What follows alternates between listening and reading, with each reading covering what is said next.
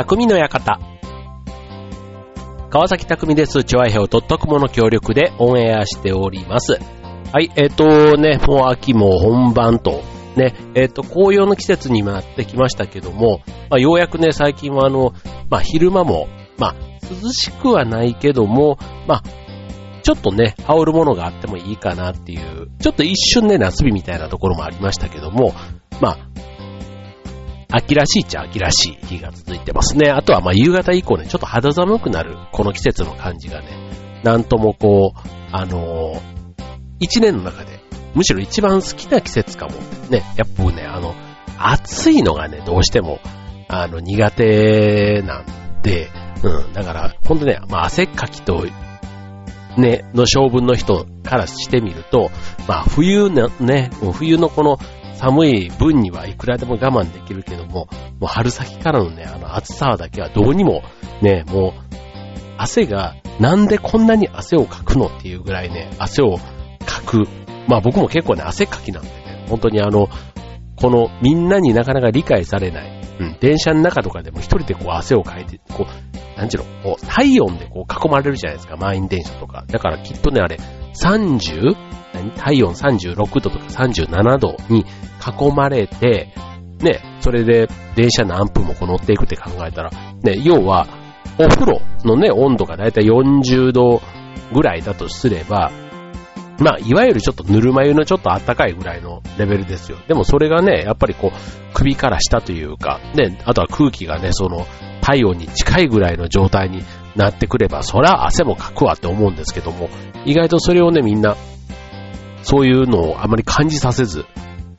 夏バテも乗れる人っていうのはね、非常に羨ましいなっていつも思うんですけども、まあそんな季節も終わりということで、ね、ようやく秋本番ということですけども、ね、あの月並みですけども、いろんなあの秋を楽しむね、えー、芸術の秋でも音楽の秋でもね、えー、食欲の秋でもスポーツの秋でもね、いいんですけども、いろんな秋の楽しみ方がある中で、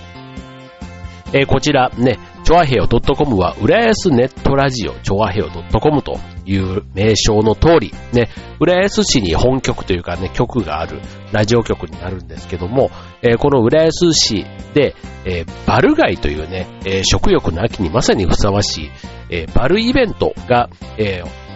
18日、19日の2日間で開催をされておりました。で、これ僕実はあの、行ってきたわけではなくてですね、それに参加しているお店によく普段から行っているということでね、この、あの、イベントの情報はよく以前からね、もう今年で、浦安市で言うと6回目ぐらいなんですかね。うん。もうすっかりもう定着というか、で、毎年いろいろ工夫をしてやってるということなんですけども、あの、ま要はあの、チケットね、何枚、え1枚だいたい800円ぐらいするのかな ?800 いくら1枚あたりね、だからそれがまとめて、えっ、ー、と、何枚か綴りになっていて、それをまとめて買って、まあ、何軒か店をね、体験できるっていう、まあそういう、まあわかりやすくてそういうことなんですけども、はい。で、えっ、ー、と、まあその時に、まあなかなかね、まあ普通に入ると、なかなか敷居が高いというか、うん。ちょっと、一瞬ね、えー、どういう店なんだろうって、そういうお店も、このバル街を通じて体験をすると。で、次は、あ、なんか店のね、雰囲気だとか、店員さんの雰囲気、あとはまあ、ね、これぐらいの予算でいけるんだなんてメニュー表なんかも見れたらね、次普通に利用するときに、あの目安になるじゃないですか。いきなり飛び込みでね、あのグルナビとかの評価だけで行くというよりは、実際に自分がね、味を知った上で行ける、ね、っていうことであれば、ちょっとね、えー、次誰か連れて行くときにも、え、ここ初めてなの？っていうときには、いやいや、初めてじゃないよ、2回目だよっていう。やっぱりそこはそれでね、すごくあの安心感というか、いきなり飛び込みの店で紹介されるよりは、そういう知っている店を紹介してもらえる安心感みたいなところにも繋がって考えると、こう店を開拓するっていうのにはなかなかうってつけのイベントなんじゃないかななんて思うんですけどね。はい、ということですっかりあの、で僕の住んでいる船橋でもね、船橋ルというね、バル街のイベントがあったり、結構あの、ね、柏の方では柏ックスっていうね、えー、あの、同じく、その食べ歩きのイベントがあったり、えー、津田沼っていうね、隣の町でもね、津田沼あるっていうね、そういう食べ歩きのイベントがあったりということで、どこもかしこもじゃないですけども、食べ歩きのイベントあったりするんですが、じゃあ今日はね、テーマ、バルガイでお送りしたいと思います。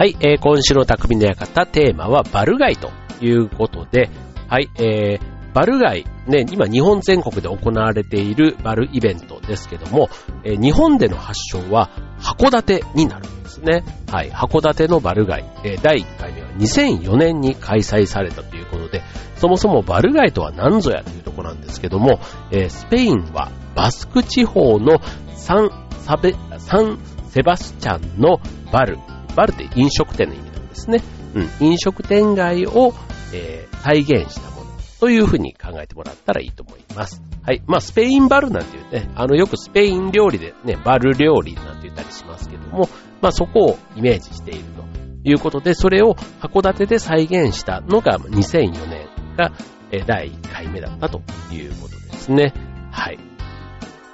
で、こちらあの、えっ、ー、と、もともとは、スペイン料理、スペイン料理フォーラムの前夜祭で行ったところ、えー、次の開催を望む声が大きく、えー、ずっとそれ以降続いているということなんですね。はい。で、スペインのバル文化を参考に、えー、作られたイベントということで、スペインのバルは喫茶店であり、いわゆる立ち飲み屋、えー、だったり、あと食堂とか社交場みたいなところがあると。で、多くのバルでは椅子がないんですね。はい。で、客、お客さんは立ったままで飲み食い、あとはおしゃべりを楽しむということで、あとは、その、で、立ち飲みなので、そんなに長いをする前提ではない。だから友人数人で、こうね、いろんなお店をはしごする、うん、地域の店をはしごするというのが、まあ、楽しみ方の基本ということなんですね。はい。で、まあ、日本版のこのバルガイなんですけども、えー、現金ではなく、えー、チケット制ということで、まあ、1冊のチケットで、えっ、と、だいたい3枚から5枚くらいついてたりすると。で、さっき言った1枚あたり、まあ、だいたいあの、800円ぐらいになるんですかだから2500円ぐらいだったら、800円が3枚ぐらいついてるということで、そのチケット1枚につき、えー、ワンドリンク、あと、ワンピンチョいわゆる1品ですね。1杯1がついてくるということで、このまたね、あの、ピンチョとは、えー、スペインのバルで提供される一口か二口で食べられるおつまみのことということで、ピンチョはスペイン語で用事の意味、要は用事で刺して食べやすくした、そういう食べ物のことを言うんですね。はい。えっ、ー、と、まあ、バル街。ね、えっ、ー、と、これあの、さっきみたいにね、こう、立ち飲みみたいな感じで、こう、ひいきの店を、まあ、はしごするみたいなイメージ。ね、日本で言うと、いわゆる、はしご酒みたいな、こう、イメージとちょっと近いかなと思う人もいると思うんですけども、えっ、ー、と、これは実は、バルイベント、ね、バル街は、えっ、ー、と、はしご酒というよりは、まあ、あの、なんていうその酒そのものを楽しむというよりは、まあその雰囲気とかね、その街を気に入っても、要は日本で言うと結構街おこしのイベントとしてね、定着してきたなんていう背景もあるんですね。だから街を知ってもらう。ね、さらに知らない、普段入ったことのない店を楽しんでもらって店の良さも知ってもらうと。そうするとまあ店もか、ね、活性化につながるということで、まあそういう目的で、えっ、と、このバル街というのが日本でも定着してきたというところのよう。ですね。はい。まあ、実際にね、僕もあの、船橋柏、ね、いくつかそういうのた行ったことありますけども、確かにあの、割烹料理みたいなとことか、ね、普通に入ったら、ね、こう、ね、こう5000円ぐらいとか、であとなかなか子供を連れてというか家族で入れる雰囲気じゃないところも、チケットで入れるってなると、やっぱりね、えー、800円ぐらいでっていうか、まあでも結構ね、やっぱりね、あの、中まで行くとついついあれもこれもっていう風になって、しかも意外とその、ね、一品なので、まあおつまみのちょっと立派なやつみたいな感じの感覚なので、お腹もいっぱいに意外となるんですよ、でも。やっぱりあの、ちょこちょこ食べるのって、こう満腹感がこう刺激されるっていうんですか。で、しかもワンドリンクっていうのがね、まあビールでもし行ったとしても、3軒回れば3倍ビールを飲めるわけですから、まあそれだけでもね、えっ、ー、と、まあ、800円ぐらいで、ってか、ビールがまあ、例えばそういうお店で、ね、飲めば500円ぐらいだとすると、で、プラス、えっ、ー、と、お通し代が300円みたいな。まあ、感覚的に言うとそんな感じですよ。でもそれもね、やっぱり3軒回ると、ね、そのお通しみたいなのも3つ食べたら、そこそこね、お腹が不思議なもんで落ち着いてくる。ですけども、飲み物は飲みたい、みたいな感じでね、結局ね、5軒ぐらい行っちゃって、みたいな感じが僕は、よく、というか、過去参加するとね、そういうことがあったりしましたけども、やっぱりその中でもね、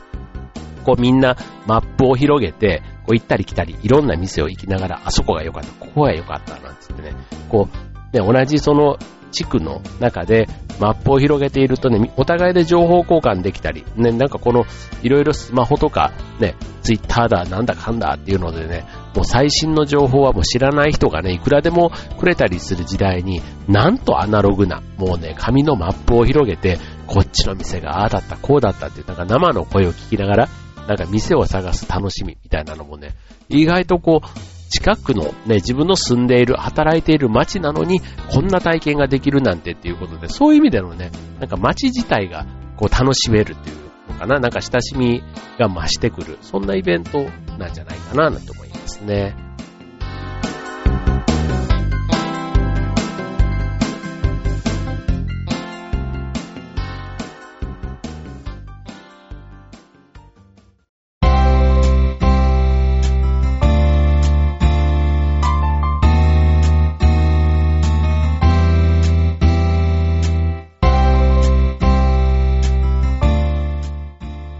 はい、えー、バル街ということでね、えっと、浦安のバル街ですと、本当にあの、地元の料理屋さんから、えっと、ホテルみたいな、なんかそういったところもね、え参加してたりするということで、えっと、浦安市の場合、まあ今日で終わってしまったんですけども、3枚だと2500円。で、えー、店舗限定の5枚だったら4000円ということでね、はい。まあそういうね、チケットを買って、えー、浦安市内参加店舗が139店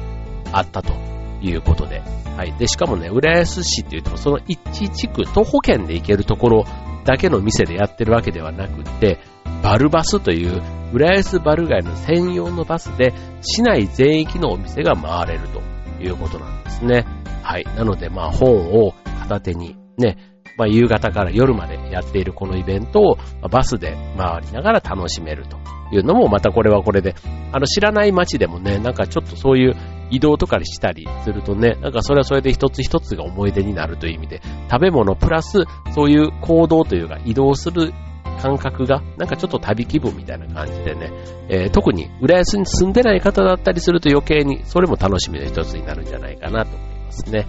はい。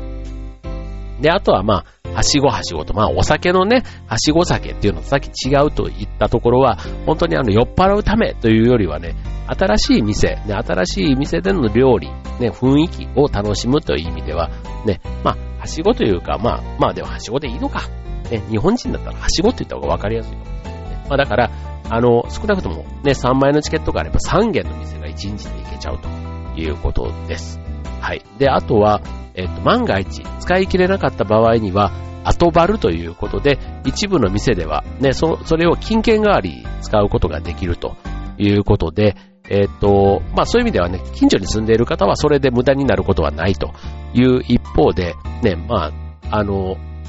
なかなかそんなにあの1ヶ月とかっていう期限があるわけではない。実際には1週間ぐらいでね、期限が切れてしまうものなので、なるべくなら当日使い切った方が良いというふうに思いますね。はい。あと、浦安のね、このバル街の面白いなと思ったところが、えっと、タクシーも実は使えちゃった。で、あの、まあ、タクシーと言っても、あの、えっと、チケット1枚で、ね、えっと、だから800円ぐらいの、要は1メーターのチケットですよね。まあ、それで、えっと、その店と店の行き来ができるという、そんなね、サービスなんかもあるということで、ね、これはこれで面白いですよね。はい。で、えっ、ー、と、こちら、浦安バル街の場合、10箇条というのがあるんですね。はい。えー、一つ目、とにかくはしご、どんどん回ろう、バルナイト。いいですね。まあ、天気が良かったらね、今日みたいな日はとてもね、あの、暑くもなく寒くもなく、むしろね、ちょっとあの、肌寒い感じが、ジャケット1枚あればね、ちょっともうふらふらふらふらしたくなる、そんな夜ですね。2番、えー、譲り合いが大事、相席同席、バルの基本と。で、さっき言ったみたいにあの、立ち飲みというかね、椅子がないというのが、まあ、本場のね、バルだって考えると、あの、当然ね、あの、浦安バル街の場合は、二通のね、一般的なお店ですので、まあ、椅子もあったりしますが、ただ、このイベントの時はやはり混雑もしますので、まあ、相席、まあ、ただね、相席といっても、みんなそのバルガイを楽しんでいる、えー、仲間と。いうことで考えれば、ね、例えばあの、後半になってくると皆さんどこ行きましたなんて言ってね、ちょっとあの、そんな情報交換をしてみるっていうのもやっぱり楽しいかなと思いますね。はい。で、もしそれがね、自分がまだ、えっ、と、3軒目、4軒目行く予定だったりするとこだって、その含まれてないんだったらその紹介をきっかけにね、ちょっと行ってみるなんていうのも面白いと思います。はい。3番目。チケットがあればみんなバル仲間。夜の、絆の夜を楽しめます。ということですね。で、4番目。えー、お店のルールを守ってただし、えー、楽しく飲食。ね。いろんなあの、居酒屋みたいなところから、ね、さっき言ったようなあの、和洋中じゃないですけど、いろんなタイプのお店が入っているので、それぞれのお店のルールを守って、えー、楽しむということが大事と。はい。で、続いて、飲酒運転はダメですと。で、もちろん自転車もダメですね。はい。6番目、路上禁煙、綺麗な街で皆がハッピー。ね。例えば、あの、ハロウィンのこの季節、ね、ハロウィンパーティーの渋谷の翌朝は非常に汚れているというのもあります。で、当然人がね、集まれば、ね、その分街も潤って活気が出る一方で、まあ、マナーというかね、全員がマナーを守っているわけではない。まあ、その中でね、一人一人が意識をすることで、綺麗な街が維持できると。ね、えー、来てくれた皆さんもまた来てくださいねと気持ちよく言えるという、そういうね、みんながハッピーになれるような状態を目指しましょうということ。次7番目。未成年学生は禁酒です。成人まで我慢しましょう。ね、雰囲気、ね、楽しいけども、まあ、ドリンクはね、ソフトドリンクを飲んでくださいということですね。続いて8番目、飲みすぎ注意。家まで無事にたどり着こうということでね、まあ、なかなかね、あの、飲みすぎっていう感じではないものの、ただやっぱり、あの、お手軽にね、あとは初めての店とかで興奮しちゃったりするとね、ついついこう、あの、飲みすぎちゃうっていうのもね、まあお酒とね、飲みすぎはちょっとなかなか切り離せないものがいますからね。はい。ま、ただね、それは、まあ、浦安バルガイの場合ですと、昨日と今日、まだね、平日のど真ん中でやっているイベントですから、はい。ちゃんとね、明日の仕事、学校がある方なんかはね、ちゃんと気をつけないとダメだと思います。はい、続いて9番目、えー、後バル大事。さっき言いましたけども、チケットはね、せっかく、あの、自分で買ったものですから、まあ、最後まで使い切った方が、ね、楽しい。その分体験ができるわけですから、ね、えー、有効に活用できて、自分の体験度も上がるというところですね。はい、最後10番目、ね、えー、お気に入りの店を見つけたら、また来ると。これがやっぱりお店にとってね、えー、すごくありがたい。ね、まずは体験してもらって、良さを知ってもらって、次、リピーターになっていただくということが、まあ、お店にとってもそうだし、まあ、さっきのね、町おこし、ね、地域おこしみたいな観点から言うと、浦安市の発展にもつながっていくということですね。だからまあ、商売していくのもね、まあ、あの、自分とこの店だけが儲かってりゃいいというかね、あの、隣の店のお客を自分家で取ってやるっていう、そういう狭い心ではなくて、広い意味で街全体の中のね、自分とこの店が一貢献をしながら、みんなで儲けていく。ね、みんなで浦安の街の魅力を高めて、えー、よその地域からね、浦安に来ていただく。途中で浦安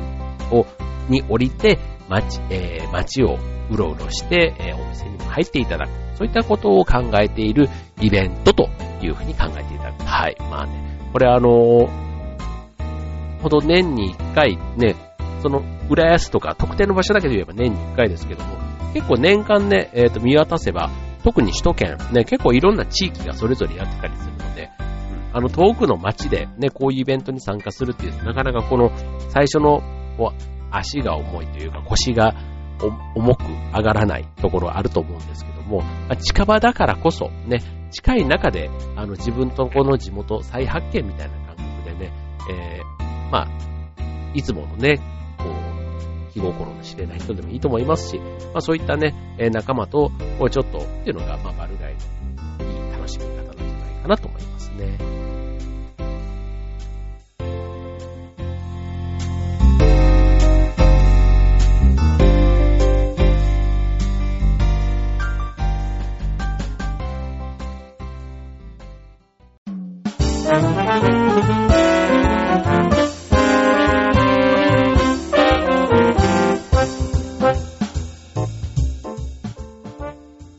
はい、えー、今週の匠の館テーマは、バルガイでした。ね。えっ、ー、と、来週はね、えー、ハロウィンがいよいよ、ね、ハロウィンの週ですね。あ、まあ、ハロウィンはもう来、再来週か。31ですからね。はい、ということで、もう、えー、ハロウィンまで残り10日となってまいりました。ね。えっ、ー、と、ね、ハロウィン自体は、もうほんと仮想パーティーみたいな感じでね、日本では定着していますけども、まあ、ただあの、ほんと、街が一つに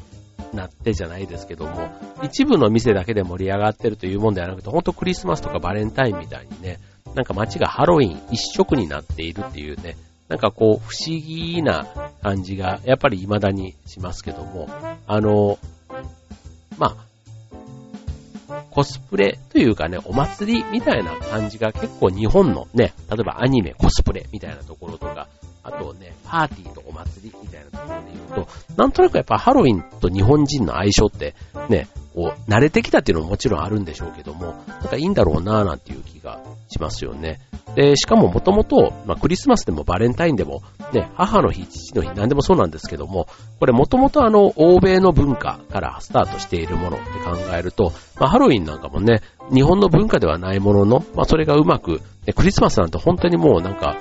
あの、定着した感がやっぱりありますし、まあ、生まれた時からじゃないですけど、物心ついた時からあるクリスマスに違和感がないように、で、ハロウィンもね、物心ついた時からある、で、特にうちの子供たちなんかからしてみたら、ね、クリスマス、バレンタインと何ら変わらない、そんなイベントのイメージになっているんだろうなぁ、なんて思いますね。しかもそこに仮装なんていう体験がね、一つやっぱり、クリスマスは別に体験ってあんまりないじゃないですか。サンタクロースに自分がなるわけではない。あくまでプレゼントをね、もらうみたいなところがまた一つ、ちょっと大きな、あの、要素としてありますけども、うん、ハロウィンは自分自身がね、主役になれるみたいなところで言うと、やっぱりちょっとクリスマスともちょっと違う、ね、で、バレンタインのようなまた、ちょっとそういう、あの、恋人同士という感じではない、仲間や家族と楽しく、ちょっとワイワイ騒ぐみたいなね、そういう感じで、えー、ハロウィンは今後も定着していくんだろうなぁ、なんていうふうに思いますね。はい、ということで、秋、ね、いろいろこう、行事も盛りだくさんですけども、あの、そういう秋祭りというか、ね、いろんなイベント、オクトーバーフェストとか、ね、そういったビールのお祭りもそうですけども、やっぱり食に絡むイベント、ね、秋は多いです。はい。あの、果物の祭りとかね、あの、収穫の時期ですから、なんとか狩りなんて言ってみるのもいいでしょうし、はい。まあ、それぞれね、いろんなその、イベントとしてね、やっているものから、体験してみるというのもいいでしょうし、ね、自分自身でその辺コーディネートしてみても面白いような気がしますね。はい、ということで、えー、いよいよね、この後、これからね、えー、もう少し涼しくなってくると紅葉の季節、ね、秋本番にますます差し掛かっていきます。ね、あとは来週もうハロウィン残り1週間というところになりますので、はい、まあ、ハロウィンと言ってもね、なんか、いい大人になってくれば来るほど、だからって言ってって、なんかこうね、一歩ちょっと引いちゃっててしまうところはなくもないんですけども、まあただね、なんかせめてね、こうかぼちゃのなんかを食べてみるでもいいじゃない？ですか。ね。なんかちょっと、一つね、ハロウィンらしいことを自分の中で、ちょっと、あの、周りに流されてるって言われればそれまでですけども、なんかそういうのをね、ちょっとやってみるっていうのも、やってね、食わず嫌いみたいになってるよりは、ね、ちょっとやってみてもいいんじゃないかななんて思いますね。はい、ということで、えー、ちょっと寒くなってきましたけどね、皆さんあの、風邪なんてひかないように、えー楽しい秋をお過ごしください。匠の館、ここまで。バイバーイ。